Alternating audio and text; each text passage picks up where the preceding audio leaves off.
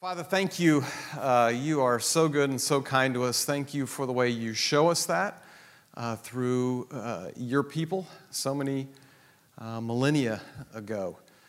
Uh, I, am just encouraged um, as I read the book of Judges, not because of the way the people behaved, but because of the way you treated them and how you stepped into them time and time again. Uh, we love you. Thank you for your mercy and grace in our lives. And I pray that your Spirit would lead us and guide us into all truth. Your word is truth. We love you and pray for the Spirit's teaching tonight in Jesus' name. Amen. All right. Oh, yeah. Oh. So, first slide. Uh, I never meant to become an addict. Now, this is not me, because you're thinking, whoa. I never meant to become an addict. Uh, I never meant to cheat on my spouse. I never meant to become an embezzler. Here's one. I never meant to become lukewarm in my spiritual life, but I got bored. It became too hard to seek change. It took too long. Nothing ever seemed to change. And frankly, it no longer seemed worth the effort. Um, I have a privilege of talking with a great number of people. And each one of these is a true statement. Each one. Nobody ever meant to get to that end. But it always began with one decision to compromise. Why not? What will it hurt? I can always turn around. These are the end points. No one ever meant to go there, but that's where they went. And it just started with one little decision. What can this one decision hurt.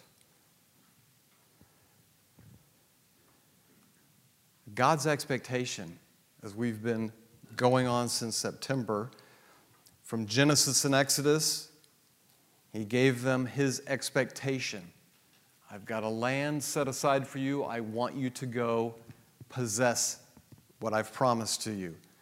So he took them from Egypt, and we kind of equated that to redemption in this sort of this bigger story by grace through faith under blood. He took them through Leviticus. Remember, Leviticus doesn't really advance the story, but Leviticus fleshes some things out. Numbers, the story keeps moving. He takes them in the wilderness to test them. Will you follow yourself or will you follow my word? That's what he's got them out there in the wilderness to find out. Which way are you going to go? You're going to trust yourself, you're going to trust me. You're going to listen to yourself, you're going to listen to my word. What are you going to do? What did they do? They listened to themselves. And so he told them Burger King. Man, as long as that still works, I'm using it. Have it your way. That's Burger King, right? Have it your way. Some of you went, What? What Burger King? Have it your way. And so they, want, they were afraid that they were going to die in the wilderness, and so he said, You got it. First generation dies in the wilderness. Deuteronomy, he, Moses' final uh, uh, sermons to the people, and he reminds the second generation now of the covenant that God made with the first generation, and he says, It's on you. What are you going to do? And they said, We're going in. And they did go in, and so under Joshua, they possessed the promised land. They began to possess it uh, as God had told them and said he would be with them and he would do it through Joshua. And so Joshua is kind of the break with sin, self will, and self effort that we were talking about by way of big applications. By the time we hit the book of Judges, we are to the third generation. First generation dies in the wilderness, second generation goes in and begins to possess the promised land. The third generation comes along, and so the book of Judges begins to deal with the third generation and following. So you think, wow, we're six or seven books in and we're only on the third generation of Israelites. yes, the book of Judges is going to cover quite a few years, though. And so you're going to see multiple generations come and go uh, in the book of Judges. But here's sort of the big idea, there or the, the uh, bumper sticker on Judges it's the downward spiral. The downward spiral.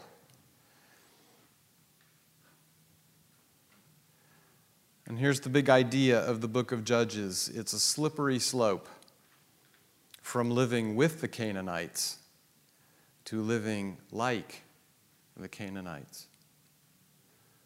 They never meant to get there. But because of their divided hearts, they began seeking compromises. And they wound up in a place they never intended to be, and that's living like the Canaanites rather than moving them out of the land or wiping them out as God told them. It's a slippery slope from living with the Canaanites to living like the Canaanites. Um, I wrote this for, for God's people, what used to be unthinkable and unacceptable living with and among the Canaanites has now become tolerated and is the new normal for Israel. The new normal is going to be living like the Canaanites. They never meant to get here, but they did. The basics of the book we don't know exactly who wrote it, perhaps Samuel. Samuel's going to be coming up as we hit the books of Samuel. And so maybe Samuel is the one who wrote it. Likely the book was written between about 1040 and 1020, uh, particularly um, if Samuel is its author, that would make a lot of sense. Where was it written? We don't know. Why it was written is to demonstrate divine judgment on Israel's apostasy and to demonstrate the need for a centralized hereditary monarchy in Israel. By the time you hit chapter 8, if you got to do your reading, they want to make somebody king. Who is that? Gideon. That didn't work out so well for Gideon but they already are starting to look around for a king. And so the book of Judges is that place. Samuel's going to finish that off where we've got to transition from a monarchy of God being their king to a human king. So the book of Judges is going to begin telling us what God thinks of how they're living and also begin pointing out to them um, you know, they're going to be, they're going to be looking for a king. And, and God has some thoughts on that, which he'll get to in, in 1 Samuel. One of the things you got to get under your belt is what is a judge? Well, sometimes, I had a professor say one time, he said, uh, Sometimes you can't say what a thing is, but you can say what a thing isn't. Here's what a judge isn't they are not officially elected, appointed, or anointed. They didn't inherit their office as did Aaron or the Levites. They're not national leaders, but tribal leaders. And they're not chosen based on their spiritual maturity. You could highlight that one. They are not chosen because they are necessarily spiritually mature men. Now, the woman who shows up in here, Deborah, I would put her in a different category. But these fellas are not chosen based on their spiritual maturity. What they are So, what a judge is, they are raised up sovereignly and spontaneously by God. They're primarily military leaders. They may also have a little bit of a civil function, but they are known as a deliverer. A deliverer. God raises them up to deliver his people from someone or some group who's oppressing them. Why do they need that? because of their covenant unfaithfulness to God. Where do the judges serve? Hopefully, you can see that in your handout a little bit better than this. This is, uh, Laurie had to shrink this a little bit to get it on there. But what I want you to see is so here's the north, here's the Sea of Galilee, here's the north. We've got judges up here. Remember, there were tribes, two and a half tribes over here. Guess what? There's judges over here. Down south, guess what?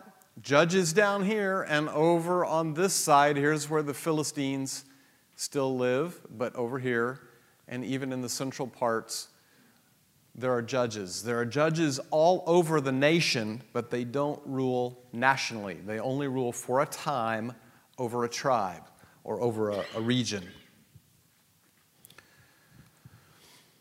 Uh, you've got your Bible open to Judges. Flip back one page. I want you to start, or we're going to start looking at uh, Joshua chapter 24. Joshua chapter 24. This is the final chapter in the book of Joshua. Then Joshua summoned all the tribes of Israel to Shechem, including their elders, leaders, judges, and officers. So they came and presented themselves to God. And he basically walks through a history then of God leading them to where they are. He comes to verse 14. So fear the Lord and serve him wholeheartedly. Put away forever the idols your ancestors worshipped when they lived beyond the Euphrates River and in Egypt Serve the Lord alone. But if you refuse to serve the Lord, then choose today whom you will serve. Would you prefer the gods your ancestors served beyond the Euphrates? Or will it be the gods of the Amorites in whose land you now live? But as for me and my family, we will serve the Lord. The people replied, We would never abandon the Lord and serve other gods. Joshua might be a little skeptical. Verse 19 Then Joshua warned the people, You are not able to serve the Lord, for he is a holy and jealous God. He will not forgive your rebellion and your sins. If you abandon the Lord and serve other gods, he will turn against you and destroy you, even though he has been so good to you. But the people answered Joshua, No, we will serve the Lord. You are a witness to your own decision, Joshua said. You have chosen to serve the Lord. Yes, they replied, We are witnesses to what we have said. All right, then, Joshua said. Is this crazy? Destroy the idols among you. what, what, the what?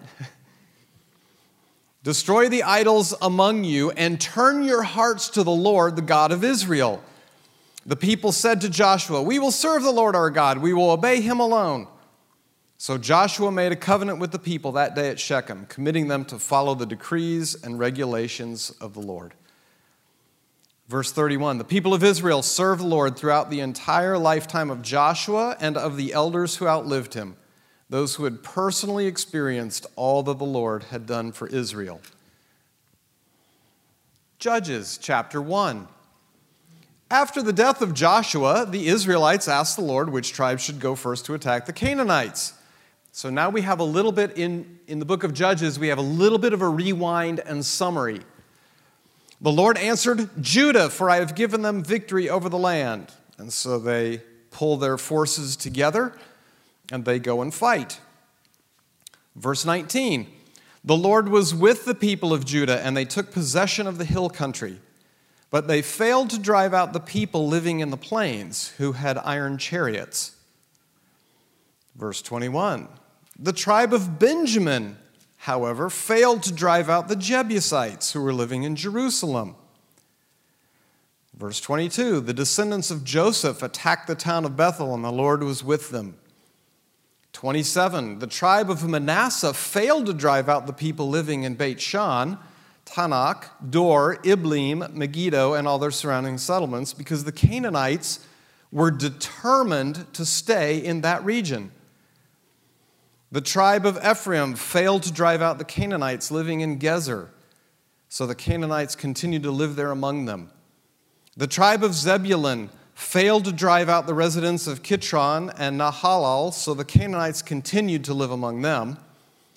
The tribe of Asher fails to drive out, etc., etc., etc. 33, likewise, the tribe of Naphtali failed to drive out. Mm-hmm, mm-hmm. As for the tribe of Dan, verse 34, the Amorites forced them back into the hill country and would not let them come down into the plains. Judah starts off great. Things keep moving south from there. Chapter 2, a messenger comes and says, I brought you out of Egypt into this land that I swore to give your ancestors, and I said I would never break my covenant with you. For your part, you are not to make any covenants with the people living in this land. Instead, you are to destroy their altars. But you disobeyed my command. Why did you do this? So now I declare that I will no longer drive out the people living in your land. They will be thorns in your sides, and their gods will be a constant temptation to you. Chapter 2, verse 10 After that generation died, another generation grew up who did not acknowledge the Lord or remember the mighty things he had done for Israel. And if you go all the way then down to chapter 2, verse 18, you get the explanation of the cycle of the judges. Whenever the Lord raised up a judge over Israel, he was with that judge and rescued the people from their enemies throughout the judge's lifetime.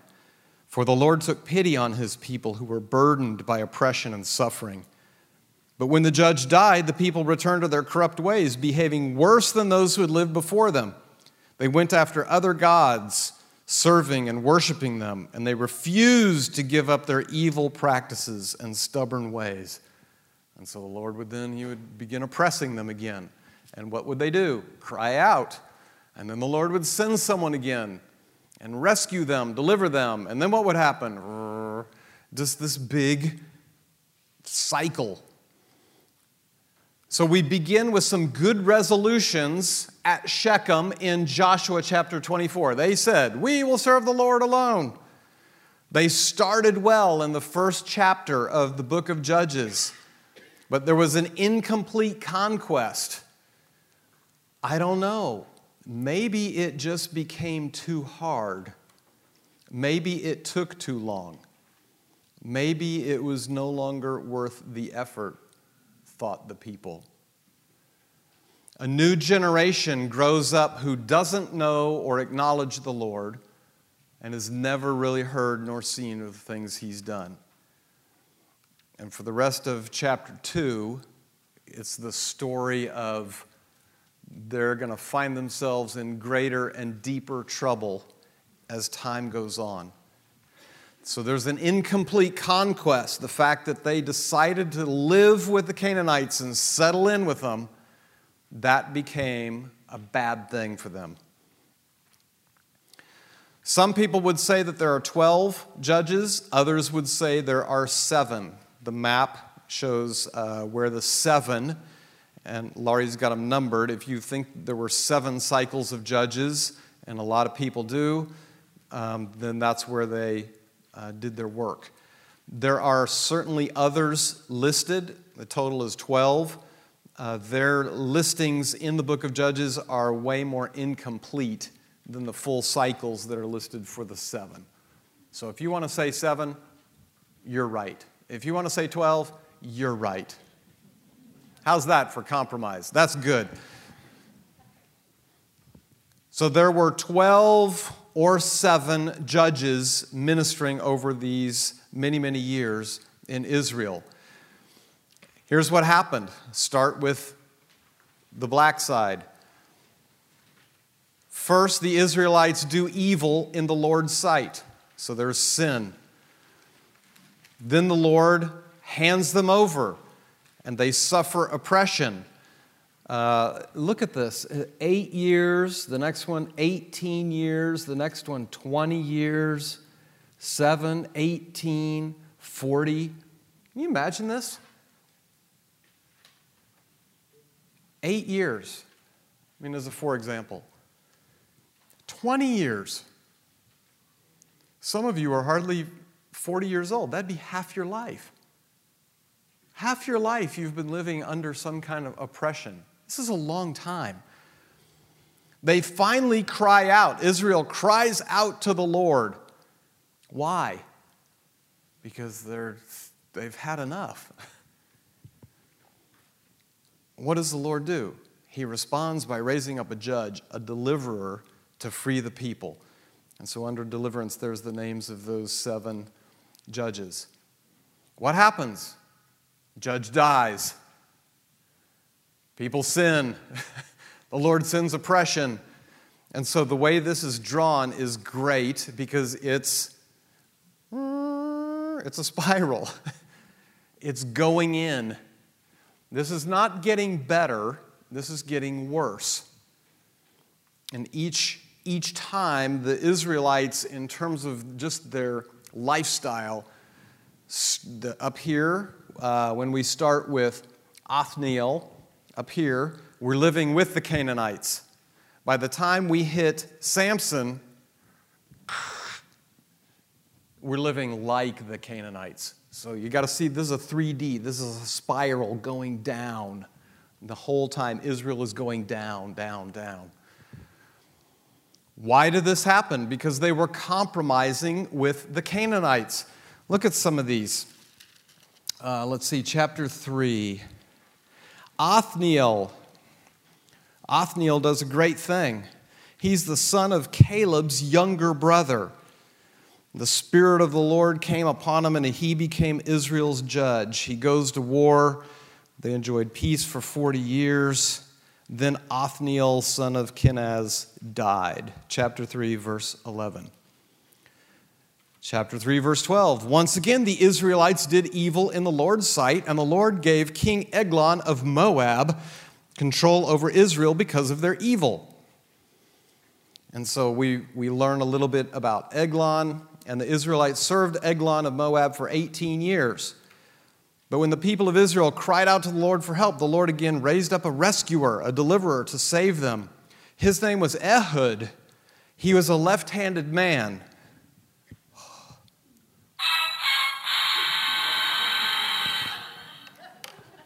Oh, this is so important for the story. He's a left handed man, and what does he do? He makes a, a, a sword thing, and where does he put it? As a left handed person would, on his right thigh. Well, if you're living in a, a right handed culture, what, what are you going to be careful to pat down if you go visit a king? Okay? I'm going to pat down this side. I'm not thinking anybody's got anything over here because you're right handed. Oh. So Ehud makes this thing. All right, are you ready for this? This is the part in Bible class they never taught you. Some of you who've been, been through this before, you're still going, I can't believe this is in the Bible. What? Here it is. Ehud makes this uh, thing and he, and he brings the tribute money to Eglon, who was very fat. After delivering the payment, Ehud started home, but then he gets part way and he turns back to Eglon. He says, I have a secret message for you. So the king commanded his servants, be quiet. And they sent them all out of the room. The room is the bathroom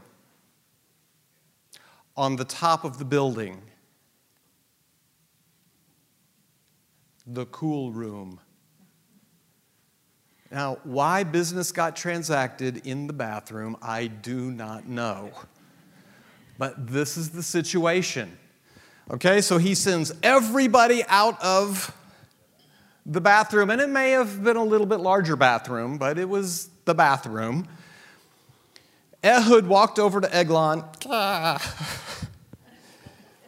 right, who was sitting alone in a cool upstairs room. You know where he's sitting. You can't make this stuff up. I have a message from God for you as King Eglon rose from his seat. no, no, no, please sit, stay seated. As he gets up from his seat, Ehud reached with his left hand, pulls out the dagger, plunges it into the king's belly. The dagger went so deep that the handle disappeared beneath the king's fat. It's like Jabba the Hutt, you know, he just this. The uh, dagger goes in so deep. So Ehud did not pull out the dagger. Way to go, Ehud. And the king's bowels emptied. Then Ehud closed and locked the doors of the room and escaped down the latrine. How do you think he got out? He just locked himself in the bathroom where there's only one way out. so he goes down the latrine. After Ehud was gone, the king's servants returned and found the doors of the upstairs room locked. They thought he might be using the latrine in the room, so they waited. Phew! I mean, your bowels are empty. It, it is not going to be a pretty sight. So they go inside and they, they find him dead, and then they go out to catch Ehud, but he's already rounded up his people and they're just, they wipe him out. It's great. Way to go, Ehud. Willing to do whatever. It's crazy. Have you ever heard this before? No, you haven't. Well, here it is. You'll never come back. And then here comes Shamgar. Now, Shamgar, is he in the seven? Mm, but he's at least in the 12 because he's, he's noted. Uh, after Ehud's death, the Israelites again did evil in the Lord's sight, so the Lord turned them over to King Jabin of Hatzor. Uh, his the commander of his army was Sisera, blah, blah, blah. Deborah, who's a prophetess judging Israel at that time, she would sit under the palm of Deborah and she would judge.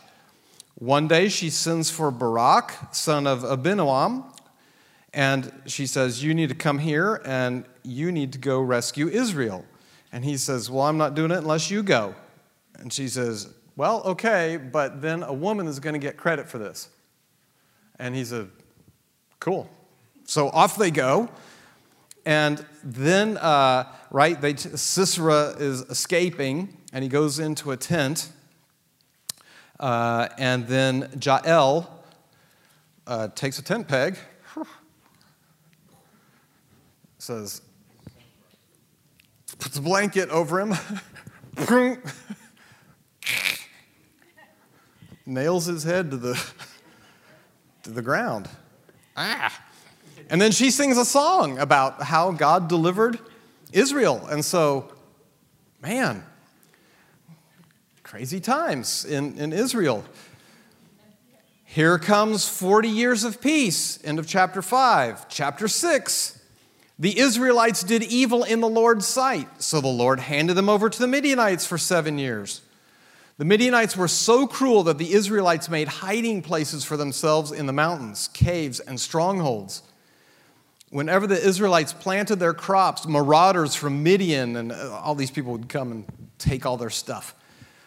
They cried out to the Lord because of Midian. The Lord sent a prophet and says, I brought you up out of slavery in Egypt. I rescued you from the Egyptians and from all who oppressed you. I drove out your enemies and gave you their land. I told you, I am the Lord your God. You must not worship the gods of the Amorites in whose land you now live. But you have not listened to me. Is that pretty clear, Israel? this is what God says. Then the angel of the Lord comes and he talks to Gideon. And then poof, the angel of the Lord goes away, and Gideon decides he'd better do something, and so he does. He asks for a sign. Chapter 7, they go defeat the Midianites. God gives them a great victory. Chapter 8, they continue to, to chase Midianite kings around. Uh, he chases them and he finally catches all four of them and he kills them. Chapter 8, verse 22. Then the Israelites said to Gideon, Be our ruler you and your son and your grandson will be our rulers, for you have rescued us from Midian. Who's asking? the Israelites. This is the beginning. They're starting to think nationally rather than tribally. But Gideon replied, I will not rule over you, nor will my son. The Lord will rule over you. However, I do have one request that each of you give me an earring from the plunder you collected from your fallen enemies. Gladly. And he collects 43 pounds of gold, not including the, the royal ornaments and pendants, the purple clothing worn by the kings of Midian, or the chains around the necks of the camels.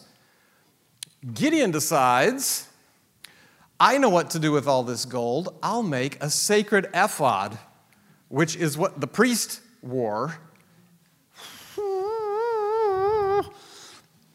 But soon, this turned out well. Soon, all the Israelites prostituted themselves by worshiping it, and it became a trap for Gideon and his family. Not only that, Gideon goes off and finds quite a few wives, etc., has quite a few children. Uh, as soon as Gideon died, the Israelites prostituted themselves by worshiping the images of Baal, making Baal Berith their god. They forgot the Lord their God who had just rescued them from the, all their enemies surrounding them. Nor did they show any loyalty to the family of Jerubbaal, that is Gideon, despite all the good he had done for Israel.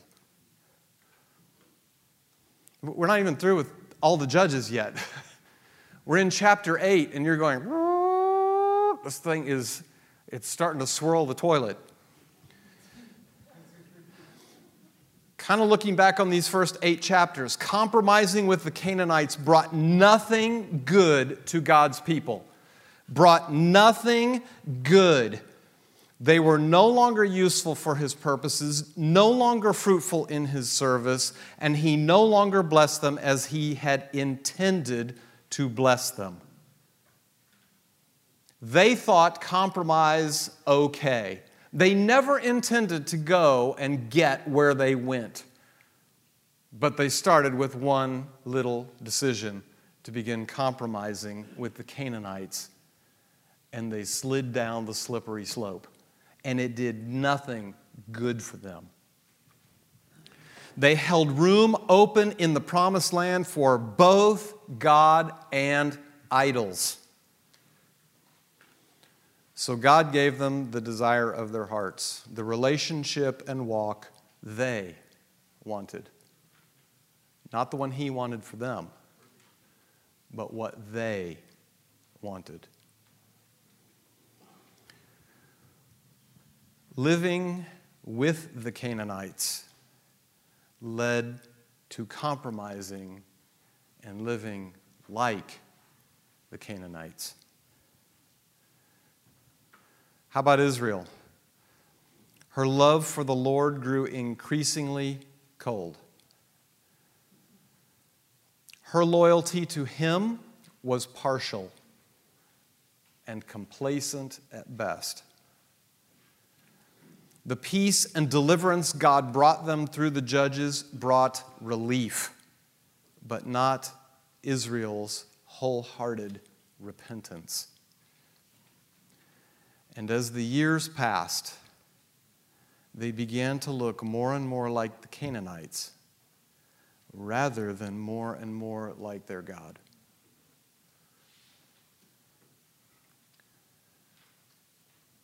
This is what Israel experienced, the third generation and on, as God took them into the promised land. But then remember, He said, chapter 3 of Judges, first two verses. These are the nations that the Lord left in the land to test those Israelites who had not experienced the wars of Canaan. He did this to teach warfare to generations of Israelites who had no experience in battle. He's not just interested in saints, he's interested in soldiers soldiers who can fight. So he left these enemies in the land so that his people would have real enemies to fight and begin to become more experienced as soldiers. But instead, they began to look more like their enemies than like their God.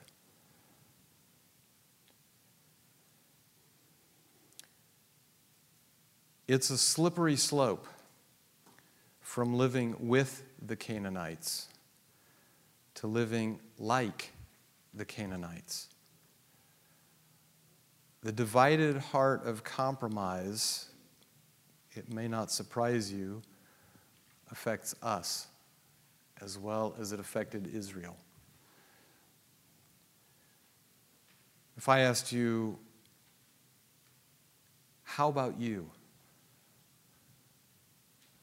If you looked back a year ago, five years ago, 10 years ago, is there something that you would have said then that is completely unthinkable and unacceptable, but now it's the new normal in your life?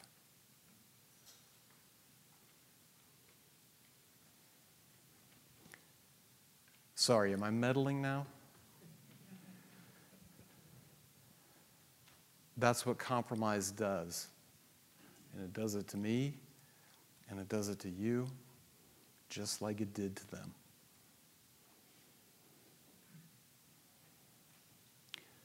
The downward path of compromise, just like Joshua 24, begins with good intentions not to.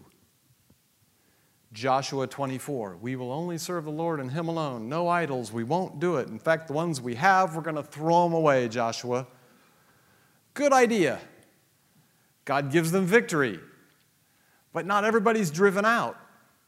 And so what happens? Well, we can't drive these people out, we can't drive these people out, and guess what? They worship and serve other gods, and guess what? Those other gods start to come in, and by the time we're with Gideon, they're saying, we are just going to become Baal worshippers.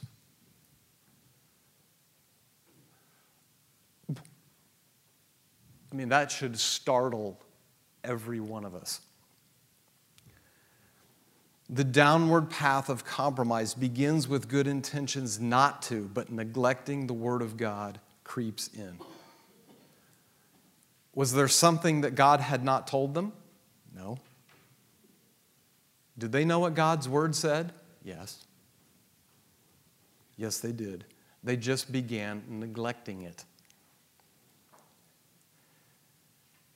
Begins with good intentions not to, then we start to tolerate the enemy in our land. Remember, we're kind of back to the promised land picture.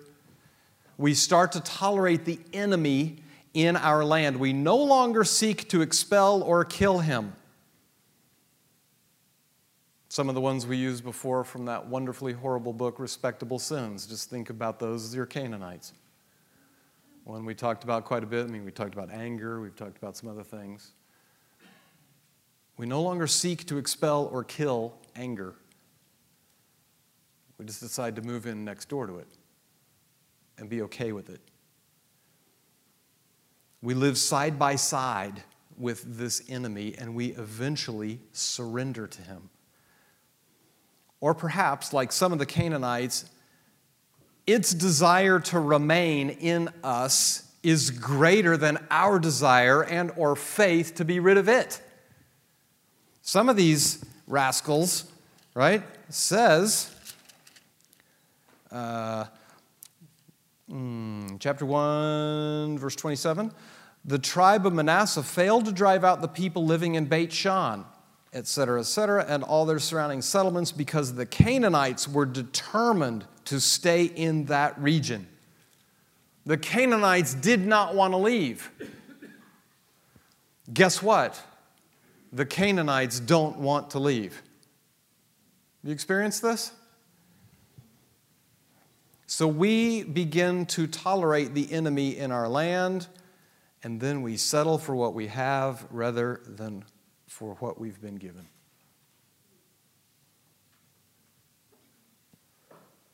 We've been talking all along about what we've been given. It's amazing stuff. I do it too we begin to settle for what we have rather than for what we've been given.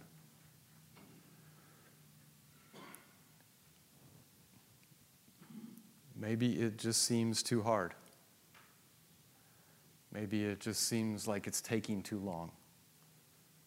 Maybe it just seems like it's no longer worth the effort. But I'll guarantee you this it's a slow leak rather than a blowout. That very first slide I showed you, no one intended to get to that place they got to. Not even with that last one on the sort of the lukewarm Christian life. Nobody meant to go there. Nobody meant to be there.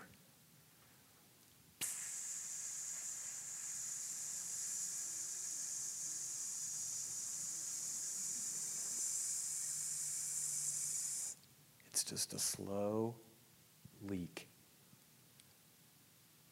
that'll take you from wherever you are to this place down here. So I asked myself, why do we compromise? So I began with the result, with the end. Just from these verses. There's an incomplete conquest. That's the result. They knew God's expectation regarding the promised land because they knew God's word. But it was an incomplete conquest. That was the result. So, what's the means? An incomplete obedience. They failed to trust God's promises and walk in the power of His presence. Why do I have an incomplete obedience? So if I have an incomplete conquest, I have an incomplete obedience. Why do I have an incomplete obedience? Because I have a divided heart. They gave both God and idols a place in His land and in their hearts, and so do we.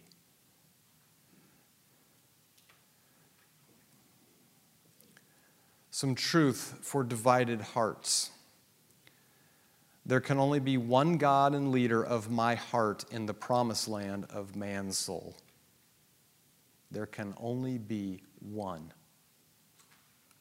All other gods, in quotes, or idols are hypocrites. Idols cannot be redeemed, reformed, changed, or controlled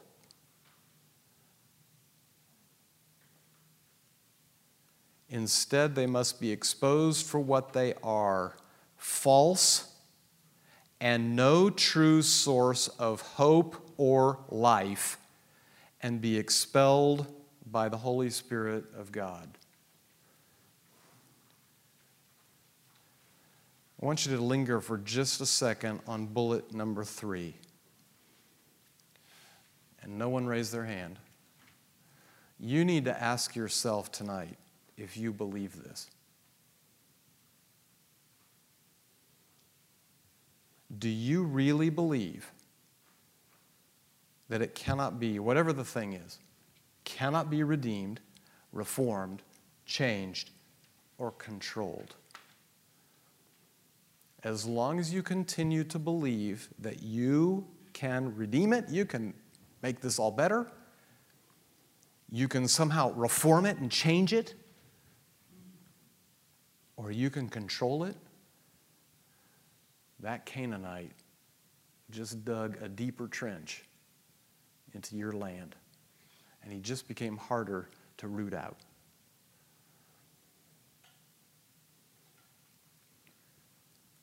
Tim Keller, I gave you a break from Respectable Sins. This is another equally great God, uh, a great book.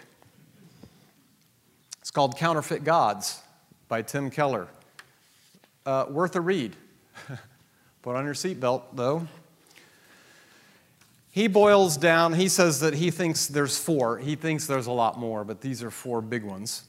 Four big counterfeit gods or idols that are deeply rooted inside of each one of us. The truth is, he's right. Listen, listen to some of these things. Let's talk about love. Mm-hmm. Romantic love is an, I'm reading a summary, okay? I didn't write this, so if you get mad, get mad at him, not at me. Romantic love is an object of enormous power for the human heart and imagination, and it can dominate our lives.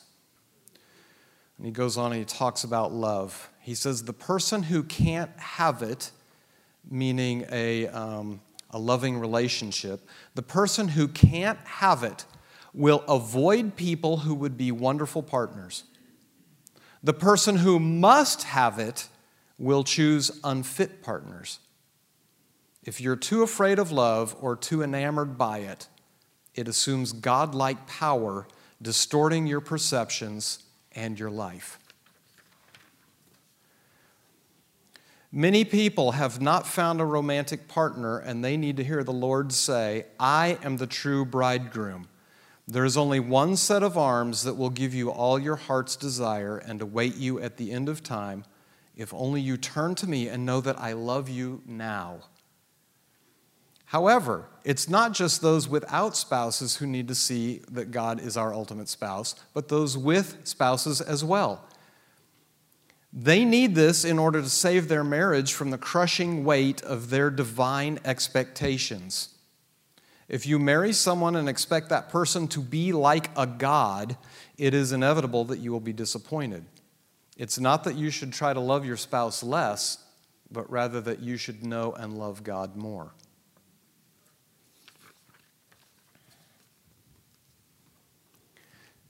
money. His title on this is Money Changes Everything.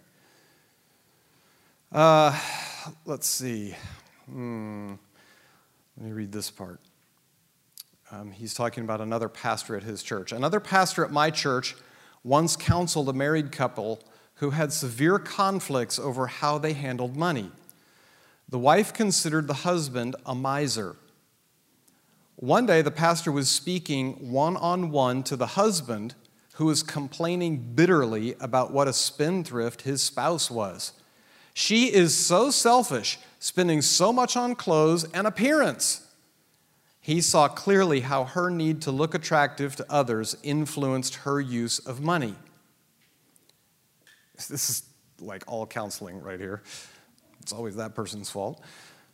The pastor holds up a mirror, the pastor then introduced him to the concept of surface and deep idols. Okay. Do you see that by not spending or giving away anything, by socking away every penny, you are being just as selfish?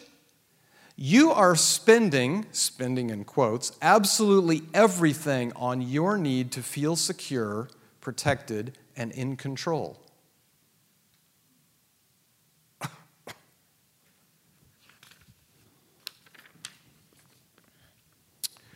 The solution to stinginess is a reorientation to the generosity of Christ in the gospel, how he poured out his wealth for you.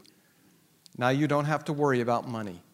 The cross proves God's care for you and gives you security. You don't have to any, envy anyone else's money.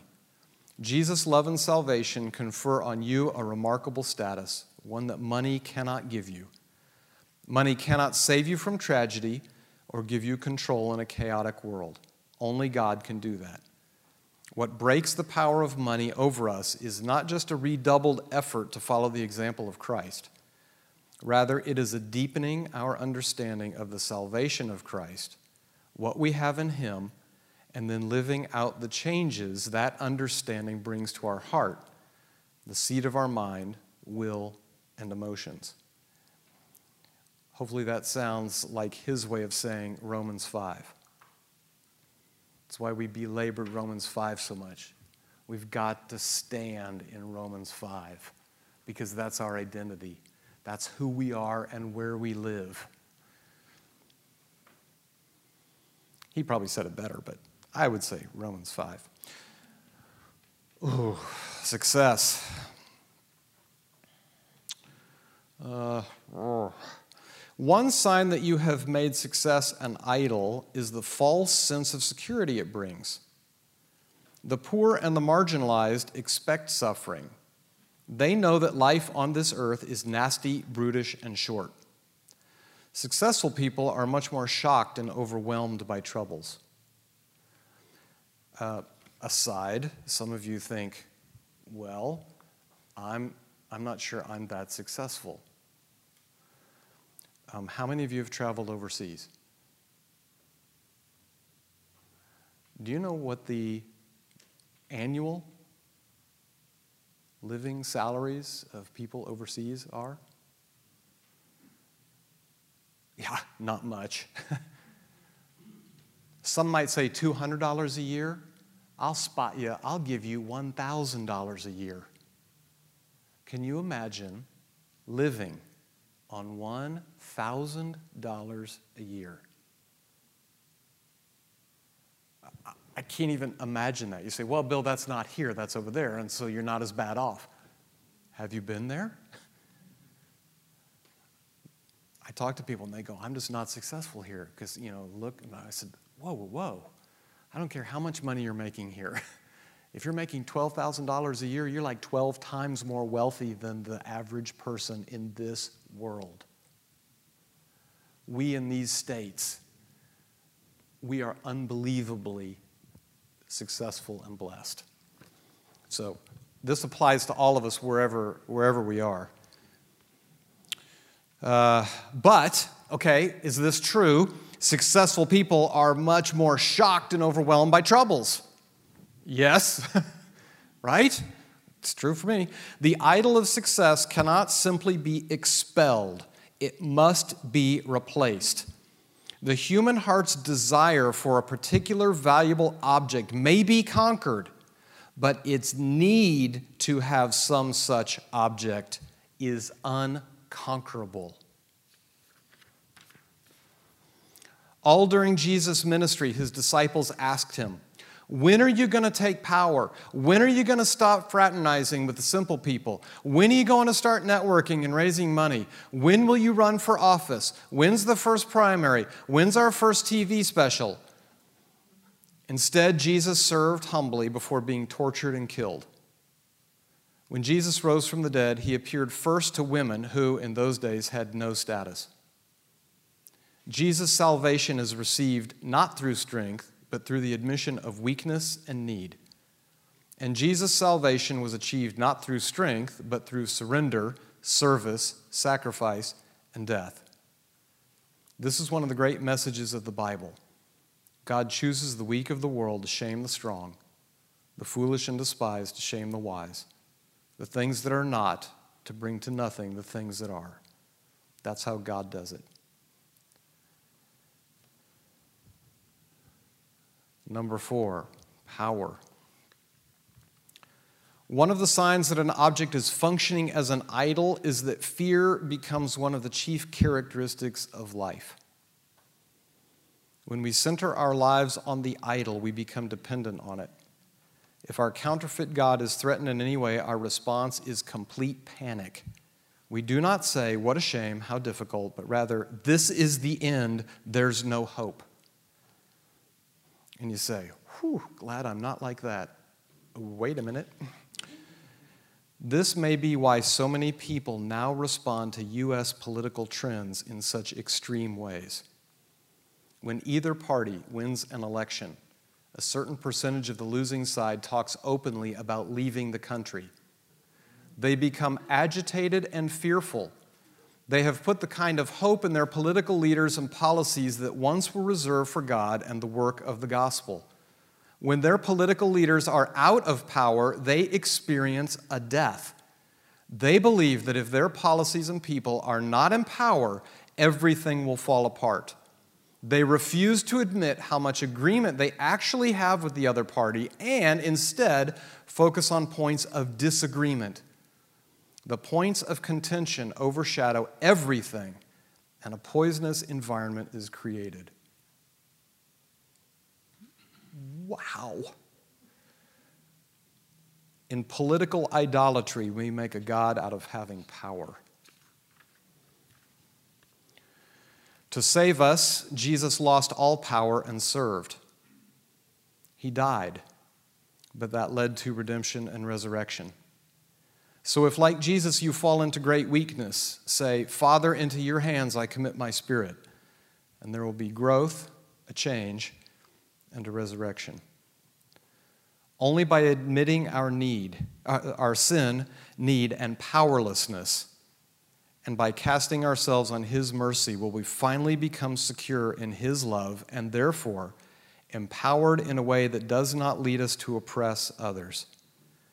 The insecurity is gone, the lust for power is cut at the root. As a preacher once said, the way up is to go down, the way down is to go up. All through that, you heard security and maybe even comfort. Uh, those are just for free. Counterfeit gods. Uh, we all struggle with these, maybe one more than another, but we all struggle with all of these. These are some of the Canaanites that we're living next to, and that we've decided we should live next to them rather than fight, try to expel them from the land, or have them killed. I'll just share with you, these are two of mine. Mine are not like those, although I, I sure have those other four for sure. Here's one for me uh, desiring acceptance before men. And by that, I don't just mean men, I mean mankind. I want you to like me and seek me out. I fear rejection and loneliness. And so, one of the compromises I'll make is get very passive or get very diplomatic. You even heard me do that a little earlier today, didn't you? Some people think there's 12 judges, some people think there's seven. If you think there's seven, you're right. If you think there's 12, you're right. I don't happen to think that's such a big one, okay? But points out the fact I desire acceptance. I also desire being significant. Now, this one is this one is mankind, but it's particularly for men. I mean, in front of other men. Ladies, it might be other ladies for you, but for me, it's other men. So, desiring significance before men, and I mean that in a gender way. I want the other men to respect me and seek me out. I fear not measuring up or making a difference. And so, one compromise that I'll make how do I do this? I keep trying to slow down and ask the Spirit of God to kill this. But you'll hear me every once in a while hey, do you need a cup of coffee?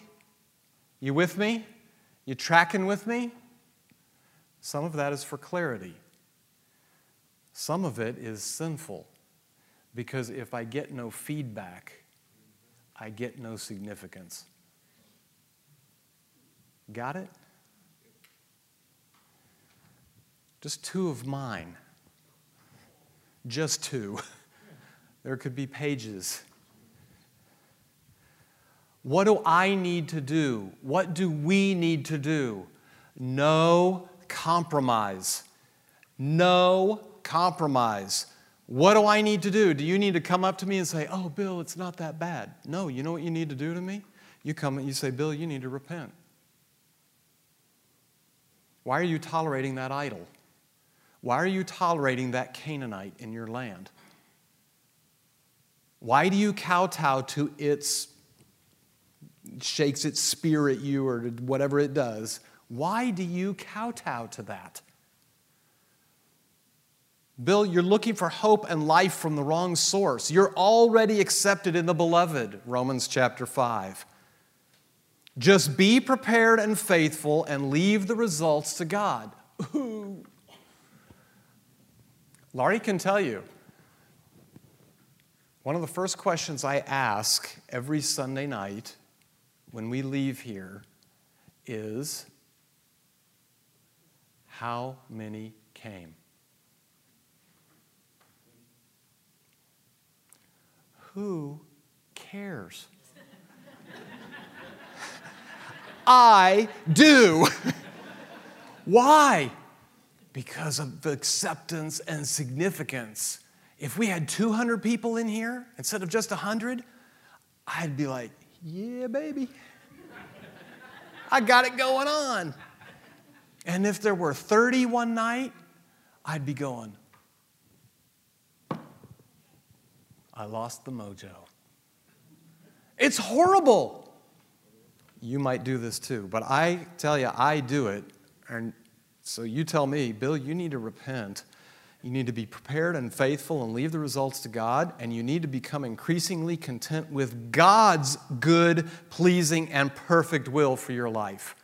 Not your will for your life, Bill. God's will for your life. And I need to replace my idols with Jesus. What has happened is that Canaanite, who's a big, scary giant, has stood in front of me and he's blocked out my view. I've let him block out my view of Jesus. And I need to seek more Jesus, his relationship and his presence, and expect more from him. Not that he hasn't given me enough, but do you know what we are, particularly in Fort Worth? You know what the little slogan is on the police cars? Where the West begins. We're all a bunch of self reliant cowboys. And that's how we are with God. I don't expect more from God because I don't really need more from God. I'm fine with what I have, not with what He's promised. I need to expect more from God, more of what He's already told me I can have, not beyond that. Please understand what I'm saying. But am I having what He promised me already that I can have? No, because I'm too happy with what I've already got. And what I've already got, I'm pretty good. It's not going to cost me a lot to stay at this place. But I need to seek more of Jesus and expect more from Him because I've been looking to this idol, this Canaanite, to meet some need in me instead of Jesus to meet that need. How about you? What Canaanites are you living next door to in your man soul? Please feel free to get the book Respectable Sins and read that, or Counterfeit Gods by Tim Keller, another horribly wonderful book. He, they will enlighten you. Have you been tempted just to settle down beside them and let them be? What will you do tomorrow about any division that's in your heart, holding room there for both God and idols? How do you need to repent and replace? For next week, finish the book of Judges. It's not a happy read, but you need to read it, and we'll talk about it next week. Finish the book of Judges. Uh, allow me to pray for us, please. We'll be done for tonight. Oh, Father, it's so hard uh, for me to stand up here and talk about these things, um, knowing that I struggle just like everyone else. Uh, thank you for your your uh, what you've said about yourself that you're compassionate and gracious, slow to anger, and abounding in loving kindness.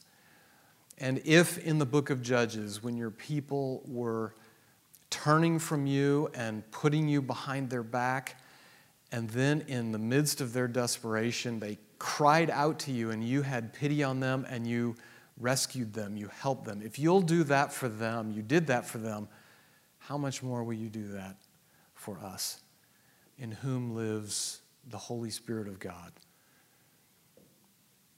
Uh, I just confess again, I, I think so little of you so many times. I don't mean to.